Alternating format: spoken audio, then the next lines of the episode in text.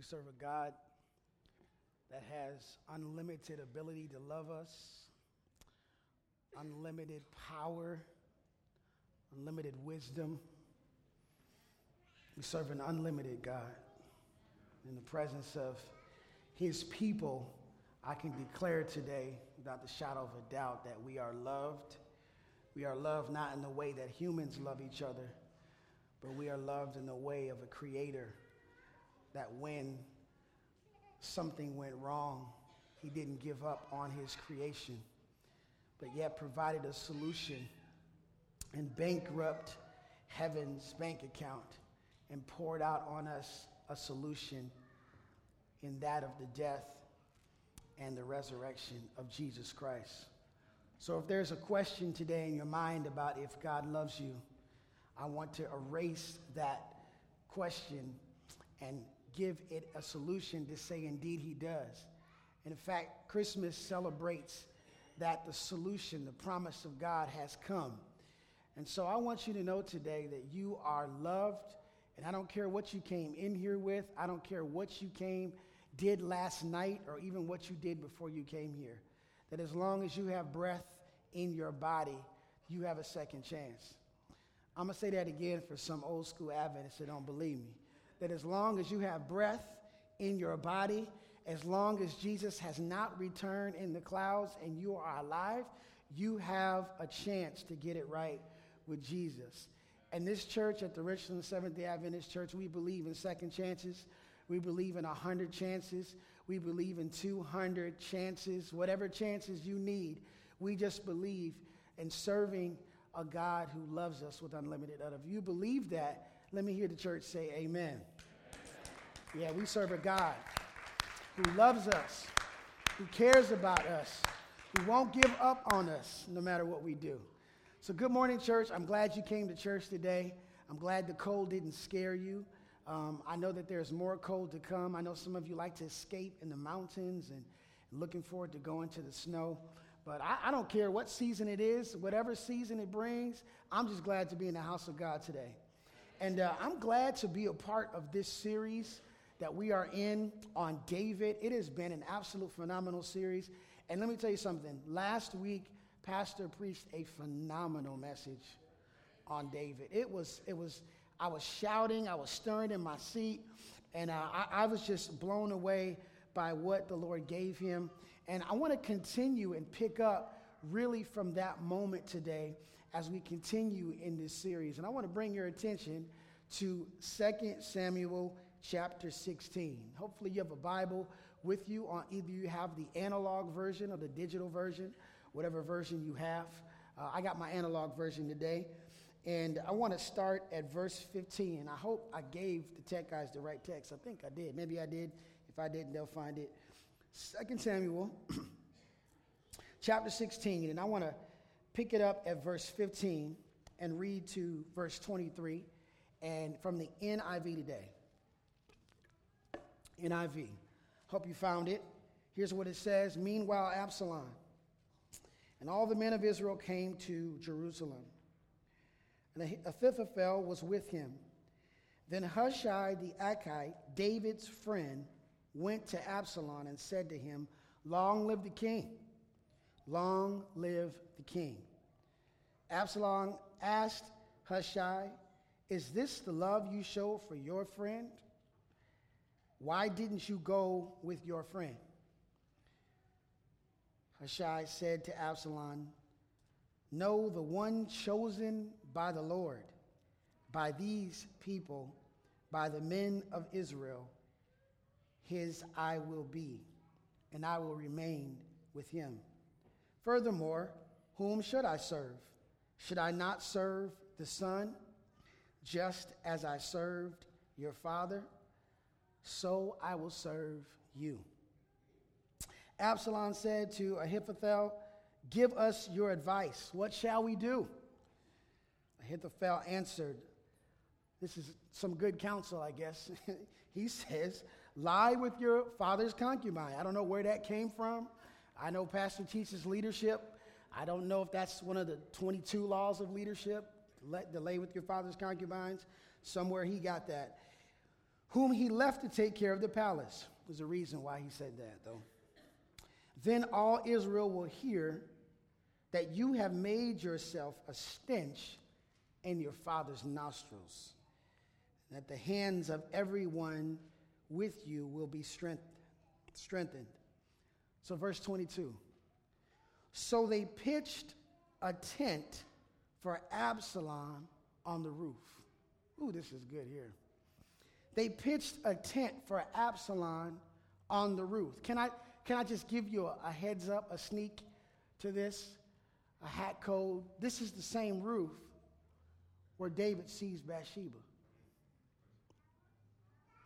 This is the same roof where David commits his sin with Bathsheba. And now they pitch a tent for his son on the same roof. Turn to your neighbor this morning. Help me preach this this morning. This is I need I need some help this morning. Can you help me turn to someone next to you? That's a neighbor. It's been a while, I know. Turn to someone next to you and say, "Neighbor, oh neighbor, like father, like son." Come on, I need you to touch another neighbor real quick on the other side. Say, neighbor. Oh, neighbor. Like father, like son. Lord, we just ask for you to teach us today, change our hearts, and for someone today needs to make a decision to be changed for the rest of their life. May it be so. In the name of Jesus, we pray. Amen. Well, we pick up this part of David's life we are picking up David in a different season. And I want to read to you where Pastor Sergio left us in 2 Samuel chapter 12. And looking at this verse, God tells David in response to his sin that in verse 11, out of your own household, no, actually, verse 10, um, actually, go to verse 9. Why did you despise the word of the Lord? Here's what Nathan said to David Why did you despise the word of the Lord by doing what was evil in his eyes? You struck down Uriah the Hittite with the sword, and you took his wife to be your own. You killed him with the sword, the Amorites. Now, therefore, the sword will never depart from your house because you despised me and took the wife of Uriah the Hittite to be your own. This is what the Lord says Out of your own household, I'm going to bring calamity upon you before your very eyes. I will take your wives and give them to one who is close to you, and he will lie with your wives in broad daylight. You did it in secret, but I will do this thing in broad daylight before all Israel. David is shifting in his life. What a story of David, the textbook really of the human existence, to see the mistakes, to see the calling, to see the fall, to see the response, to see the legacy that David leaves behind. In the Psalms, we see his heart poured out. We see his wisdom through his son in Proverbs. We see the life scope of David, this biopic, this, this documentary of David, which is really the documentary of the human experience. And then as humans, we go through different phases in life. You might be young now and you don't understand what what's getting ready to happen in high school. When you're in high school, you have no idea how sweet you had it in high school until you get to college. And when you're in college, you don't realize how sweet you had it in college until you graduate and get the bill from Sallie Mae, my ex wife. Um, some of y'all catch that later. Life has different seasons, and David is now entering into a season where he is now very aware of his weaknesses. He's beginning to think about his legacy now, and he's aware of the fact that his secrets and his hidden problems are now being exposed and now at risk of coming into his household. And, and God gives a, pro- a prophecy through Nathan that says, Hey, this sword is going to be in your household this, this, this constant reality and pressure of what you have done is going to be with you. I want you to, I want to unpack that in just a little bit, but I, I want to take you to something that Paul writes about in Romans to kind of give a context because it is a very interesting moment here in David's life where he has received the mercy of God, but yet he does not escape certain judgments from God. As the result, the consequences of his mistake, he loses a child. As a result, the consequences of his mistake, he loses another child in the sense that her innocence is taken within her own household. You see the struggle of David, whose family begins to fall apart. And with just a, a care or just a um, very surface observation, we might see that, da- that God is maybe struggling in how he's going to punish David. How does David bless David and still punish him? How does he forgive him but yet say, The sword will be with you? It's very interesting in Hebrew language that one of the tenses of verbs that's used uh, it, it, really express this idea that it's, it's kind of, um, it's not really in our English language, but there are tenses where God is takes credit for things that happen. In other words, what is caused, it says he caused it. It's interesting, God takes the credit for things that he doesn't even do. But because of who he is and because it happens, he says it has happened and it, and it will be, but I will take the credit for it, even though, or the blame for it, even though it doesn't come from my hand. And so when, da- when, David, when God says to David, this sword is going to be happening, and this sword is going to be in your life, and I'm going to give your wives to one that's close to you, really what God is saying is that because of what's in your household, this is going to come to pass.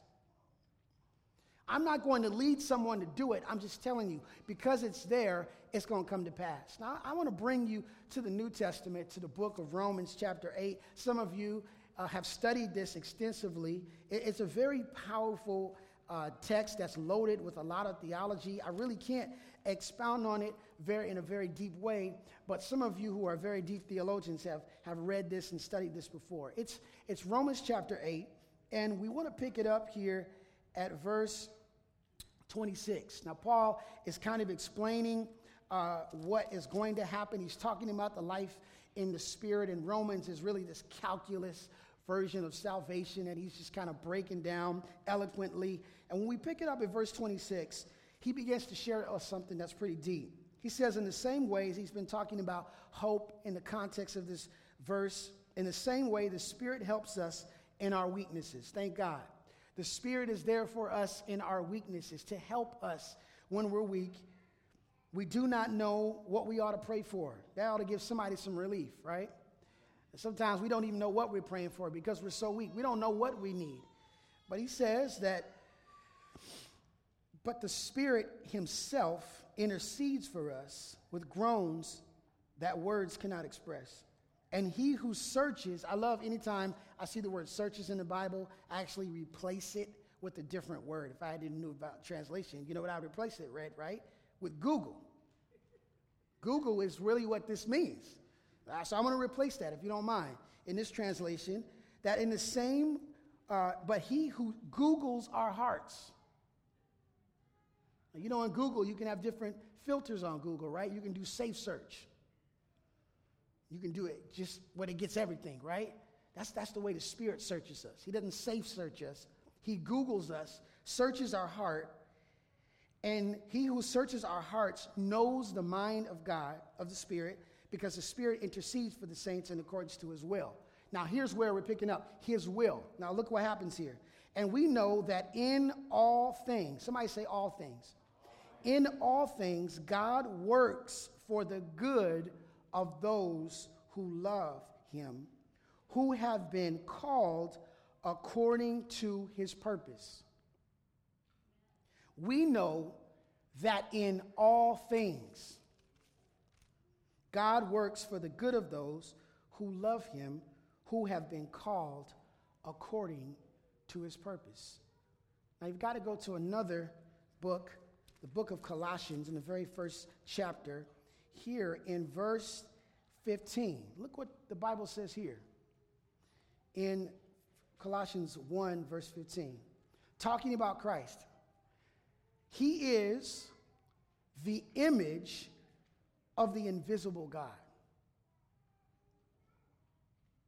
Christ is the image of the invisible God. Okay? The firstborn of all creation. For by him, by him, all things, somebody say all things.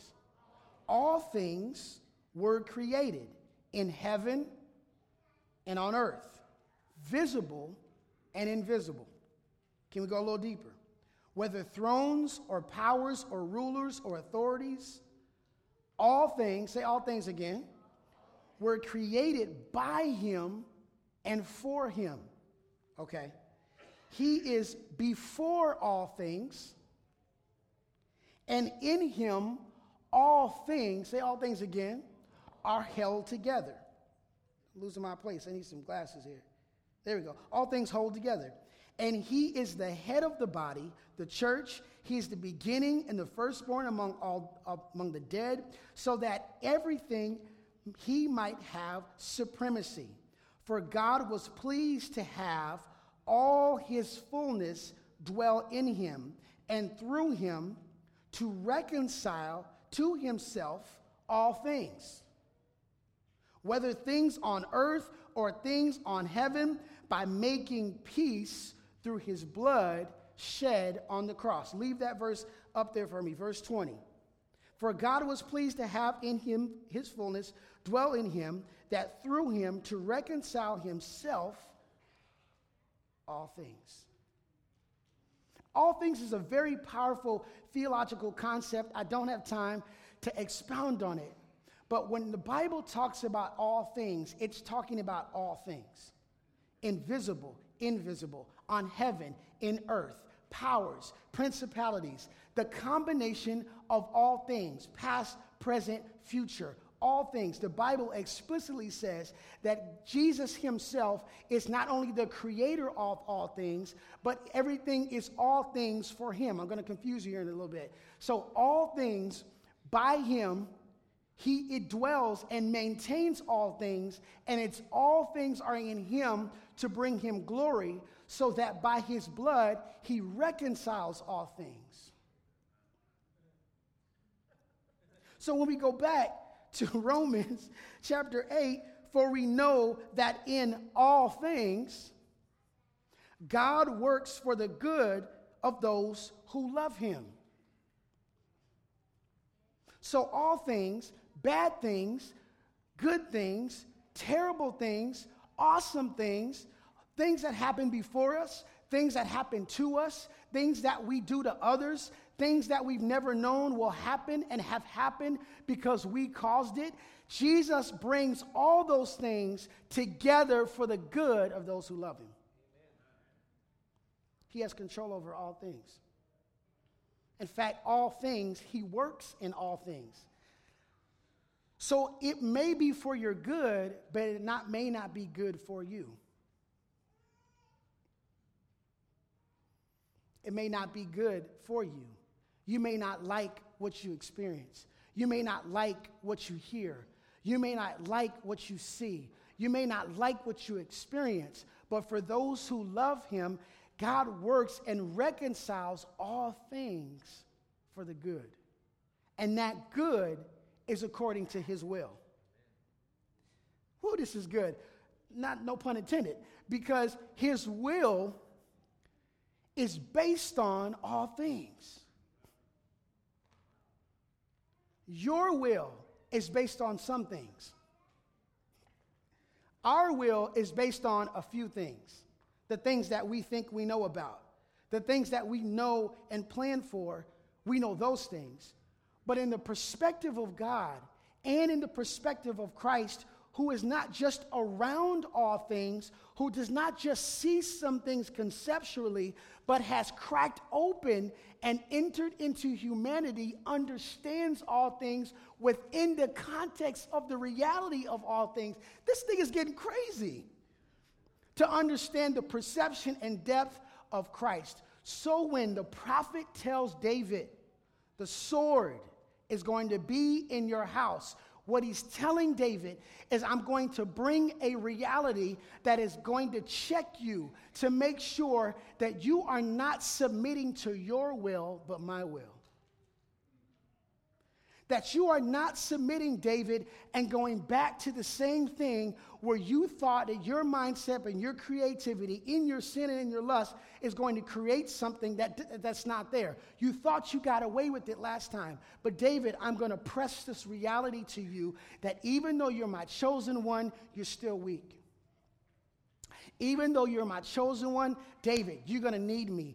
Even though I blessed you and I forgave you, David, you're going to need to walk with me because what you caused has already started a problem. What you've done has already begun a chain reaction in the lives of your children and the legacy that you leave. David, what you started, I cannot take away, but I can work it together to fulfill my promise that one day Jesus will come through you.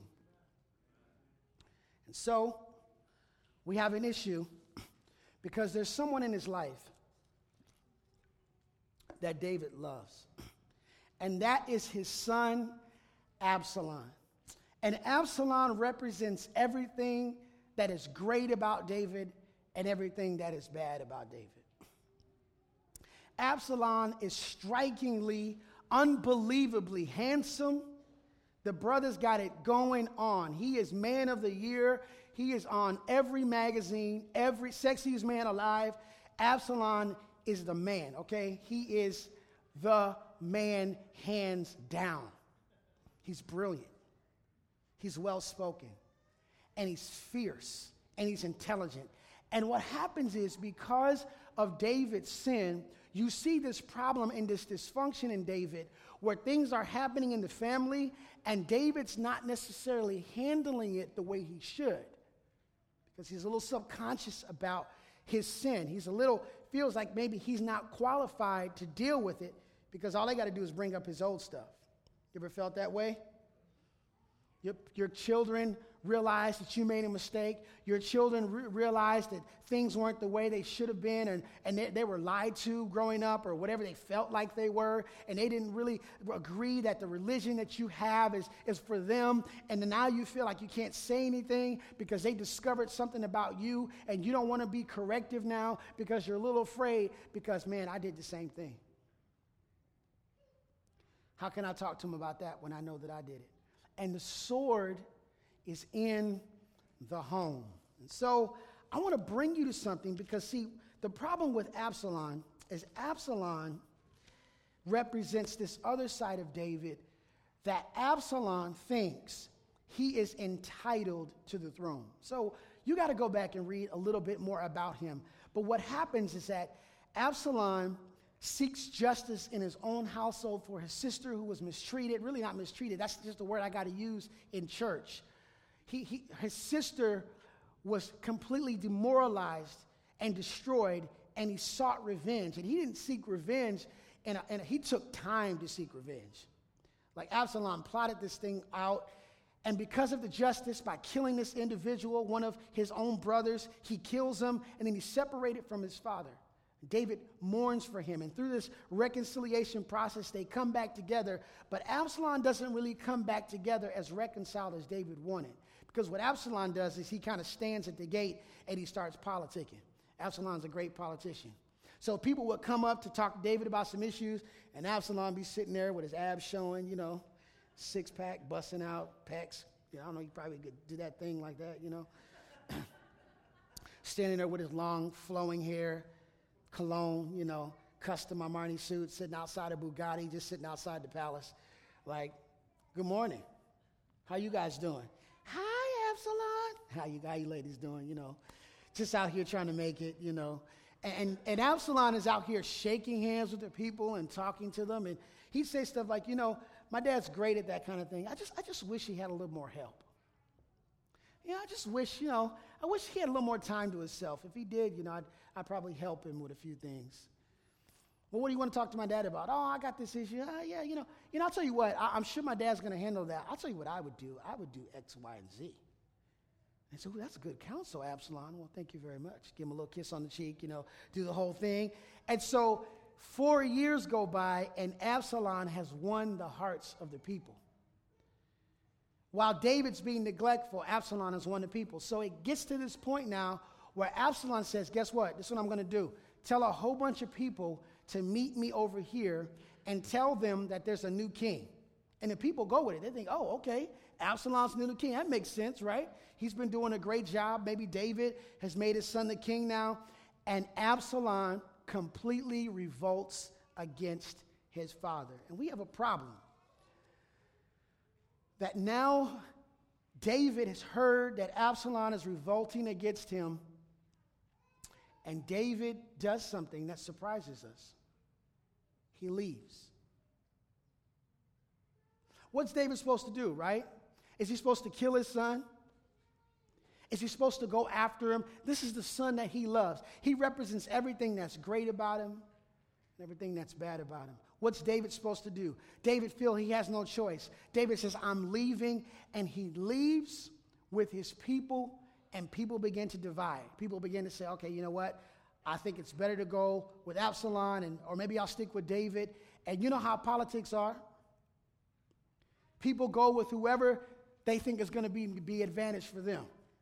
I'm going to go with whoever is going to benefit me the most. And so they kind of split off, and David takes off, and Absalom has a plan. Now, one of David's, or Absalom's uh, counselors is a former counsel to David. And so here's where we got the problem. Back in the verse that we were in, back in Second Chronicles, where we at? Oh, 16. So, so David is really concerned about what he's going to do. Now, going back to uh, 2 Samuel 15, as David is leaving and trying to figure this thing out and hide, he's, he whispers up a prayer to God. He whispers up a prayer. He says, God, please, this is verse 30 of chapter 15. Now, David had been told that Ahithophel, oops, Ahithophel, I can't say these words. Ahithophel, okay. Don't name your son that. Okay. And among the conspirators with Absalom, so he finds out one of my counsel is with Absalom. So David prayed, O Lord, turn Ahithophel's counsel into foolishness. Now, what's amazing is God answers his prayer. Because the next verse says, when David arrived at the summit where people used to worship God, Hushai the Archite was there to meet him with his robe torn and dust on his head. Here's one of David's friends, one of David's counsel people, and he's standing there waiting for him when David arrives.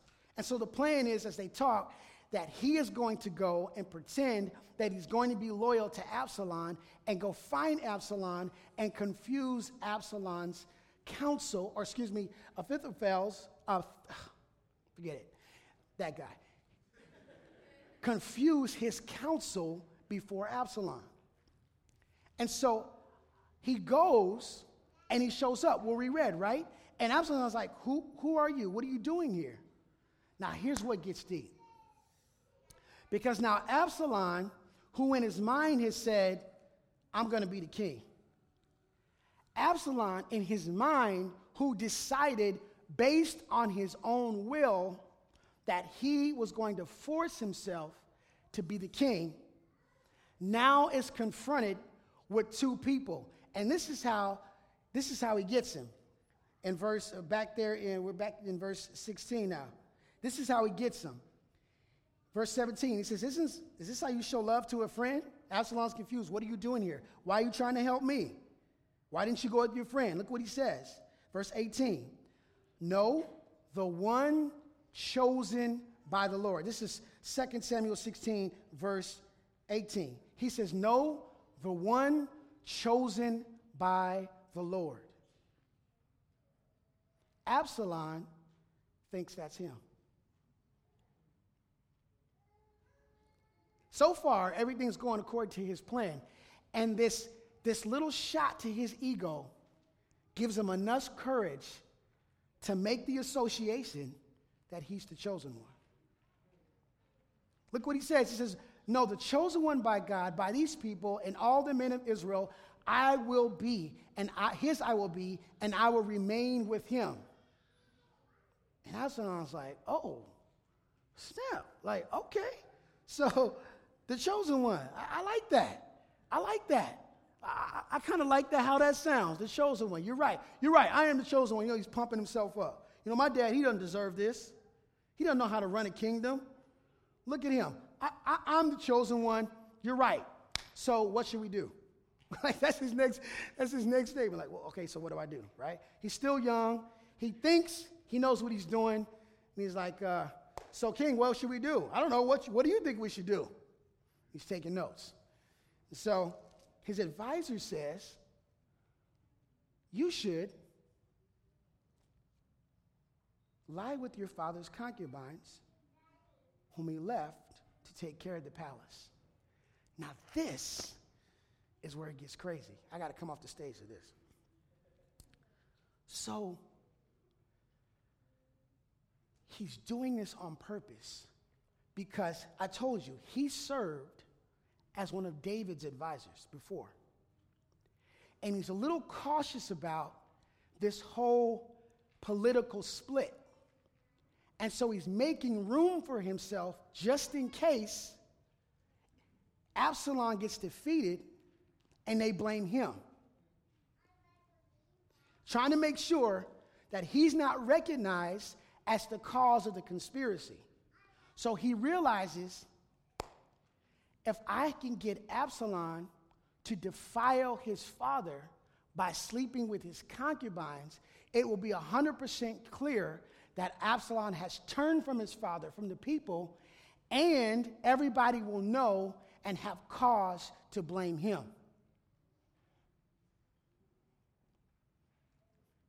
Here's what's deep about it. Where we at? Verse. I lost my verse. Here you go. Yeah, verse 21. Ahithophel. When you research who this is, can I tell you who he is? He's Bathsheba's grandfather. Woo! Now, come on, guys. That, I'm going to sip some tea on that point there. This is Bathsheba's grandfather. Most scholars would agree.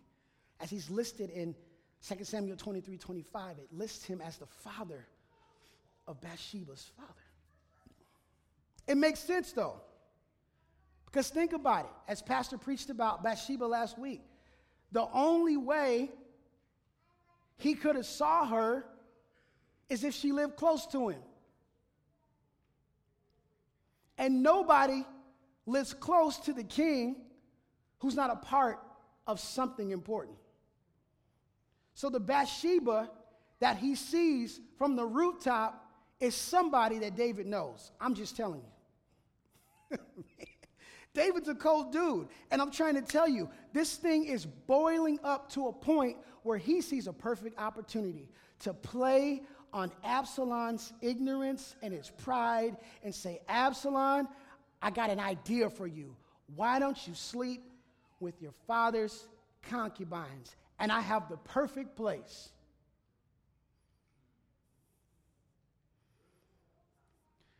Why don't we go up on the rooftop? penthouse suite, set up a tent. What he did to one, you got 10. And we're going to do it in front of the people, and we're going to embarrass David. We're going to let David know who's boss. Like father, like son. And if we're not careful, that part of us that represents everything that's good about us and everything that's bad about us, if we do not surrender it to the will of God, if we take it into our own hands to say, I'm going to make this happen, we are in danger of repeating the same mistake that God already delivered us from. We're in danger of going back. I know what you said. I don't like the way my dad raised me. I don't like the way my mother talked to me. And you know what? When I have kids, anybody say that? I don't like the way we were raised. I don't, I don't like the way church was. When I get older, I'm not going to be like that. I'm not going to be hypocritical. I'm, I'm going to do this.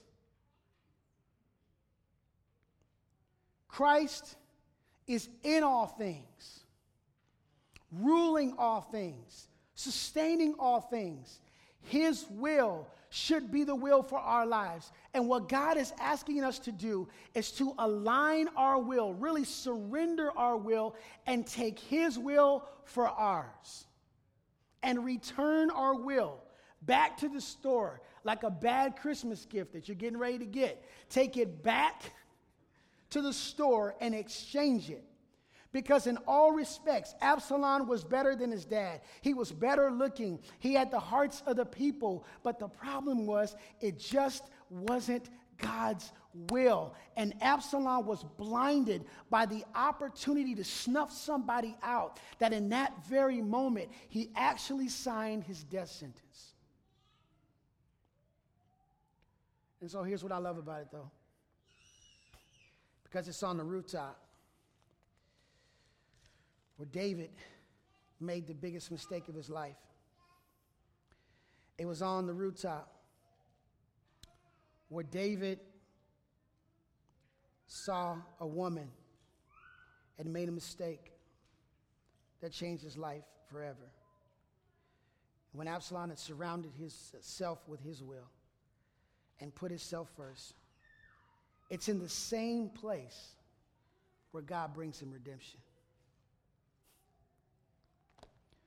Because when Absalom turns against his father, in the same place where David turned against God, what he did not realize is that God was using David's friend to frustrate his plans.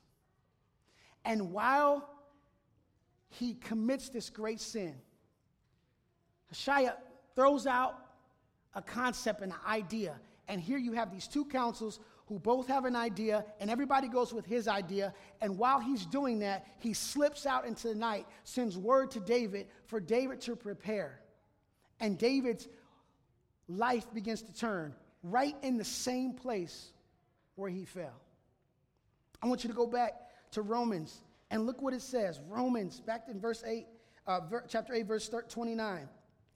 And we know that all things, God works for the good of those who love him, who have been called according to his purpose.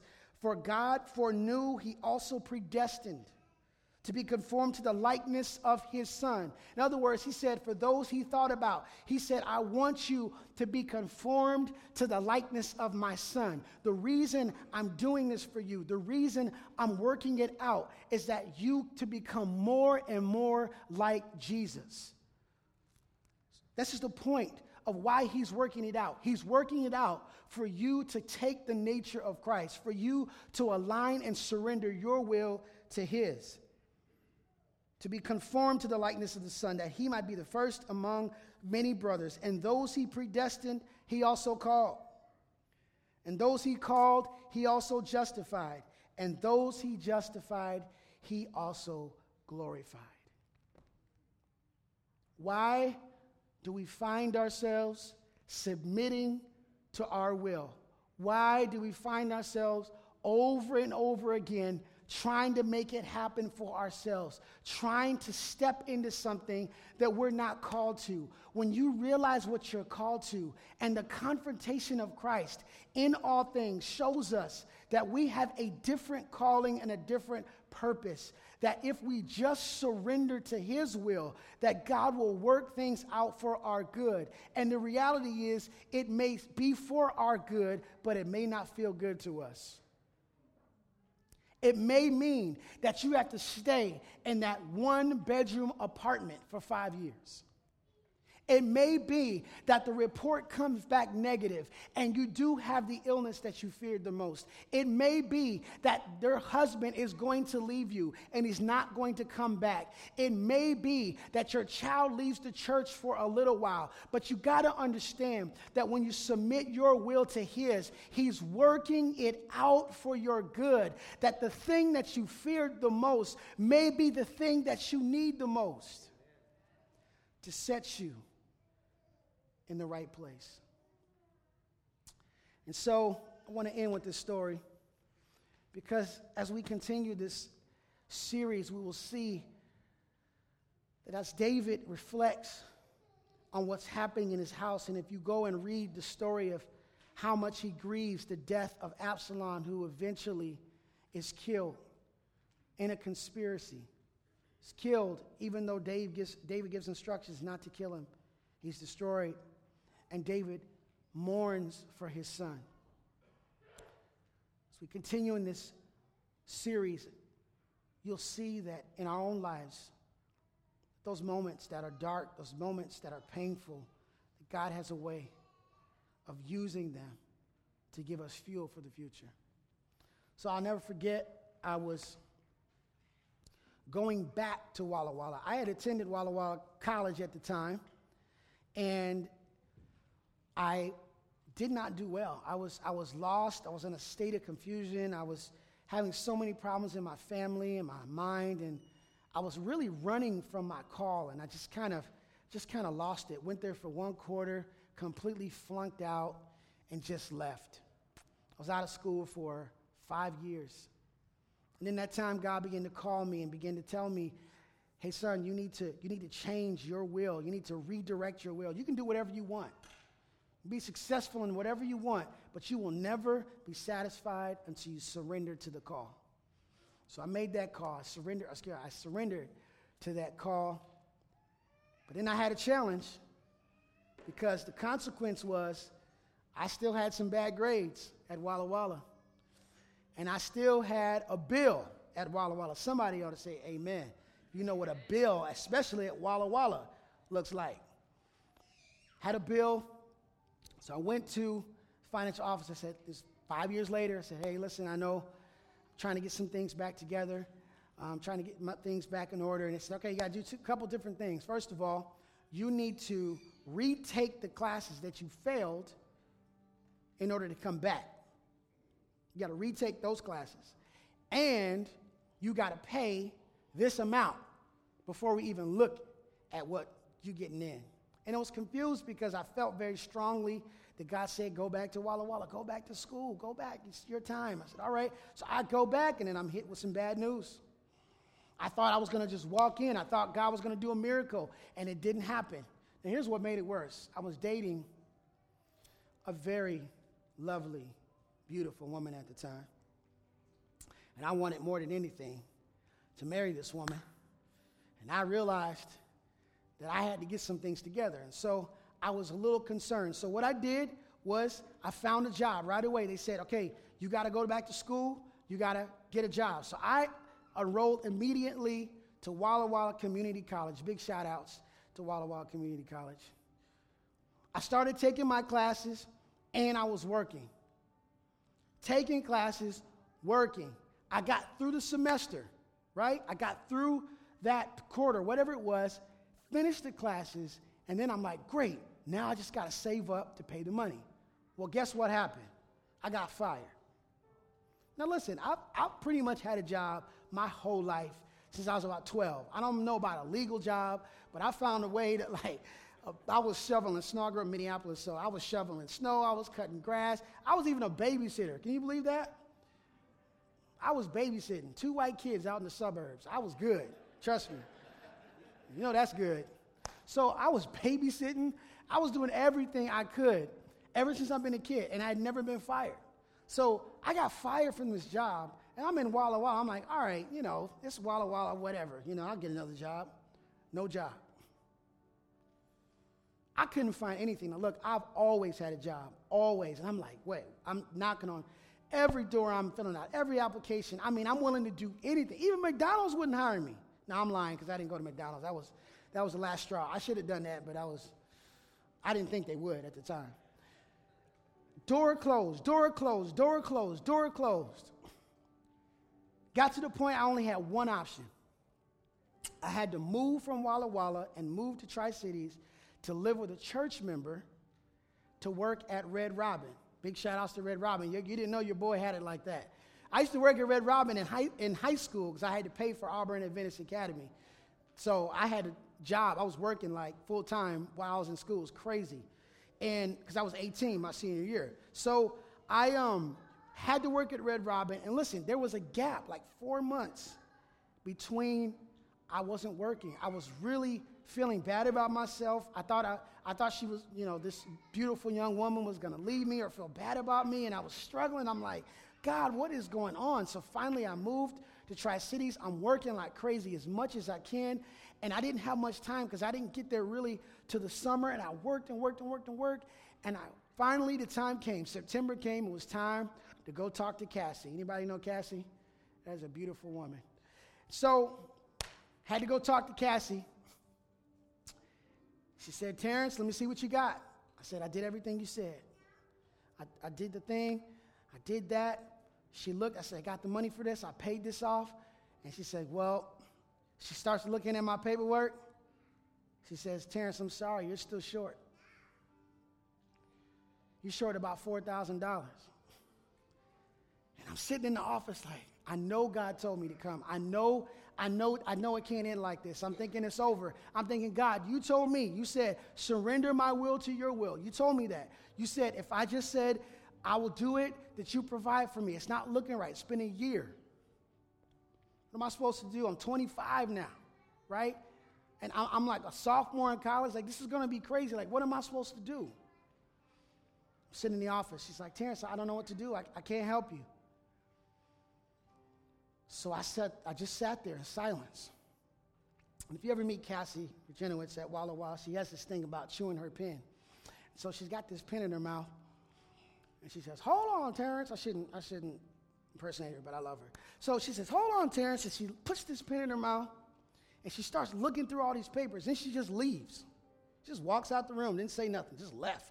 Where, where'd she go? She came back in, she sat down, she pulls out this stuff out the drawer, she looks, she looks at me, she looks back, she starts pulling out paperwork, throwing stuff everywhere, slams the door, runs out. Now, I, I knew enough that when God is working, to keep your mouth shut. I didn't say a word. I'm sitting there, doors slamming. She's going through stuff. She looks. Then all of a sudden, she starts signing paperwork. Looks at me.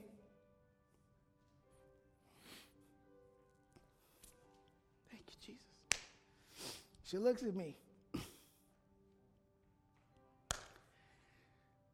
She says, Welcome to Walla Walla College. I said, Cassie, what happened?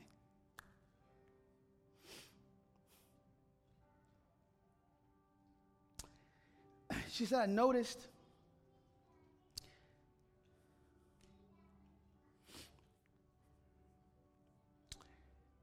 Y'all got to forgive me when, when the Lord, you think about what the Lord has done for you.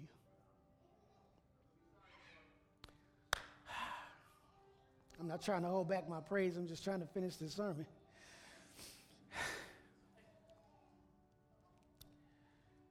She says, Terrence, when I looked, when I looked at your income, I noticed that you didn't make enough money.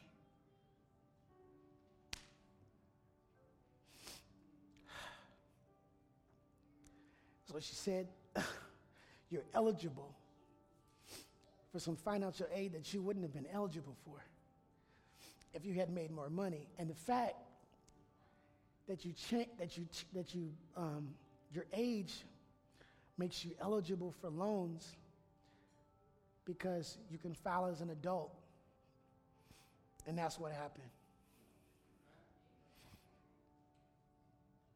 And I sat there as I felt the presence of God just overwhelm me in my heart.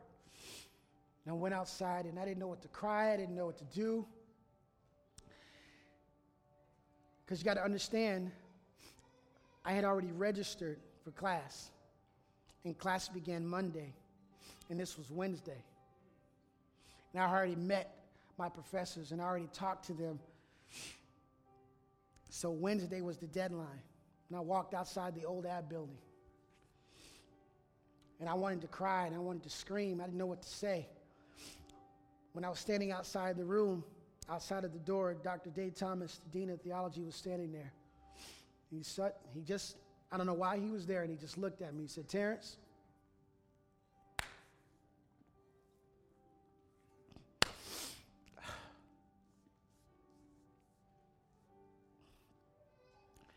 said, Terrence,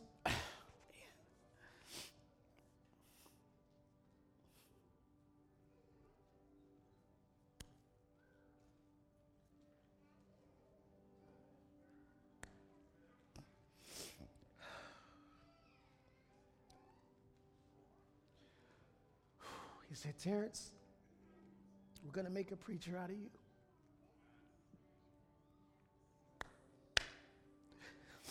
Would you submit?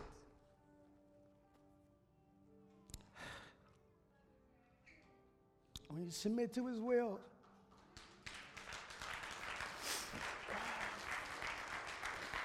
when you cast your will aside, he works it out. The sword will be there to remind you don't do it your way.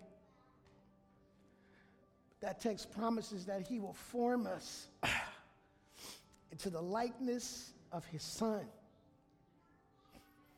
So when he looks at you, he says, like father, like son. My will is your will.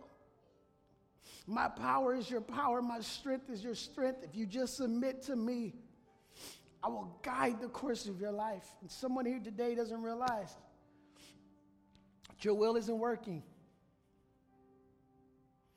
You're mad at God for something that He put in front of you to keep you from destroying yourself. And you're mad. I'm trying to tell you, I don't care how old you are, I don't care how many white or gray hairs you have, that God's calling is irrevocable. And He's saying to you, I need you to submit to me.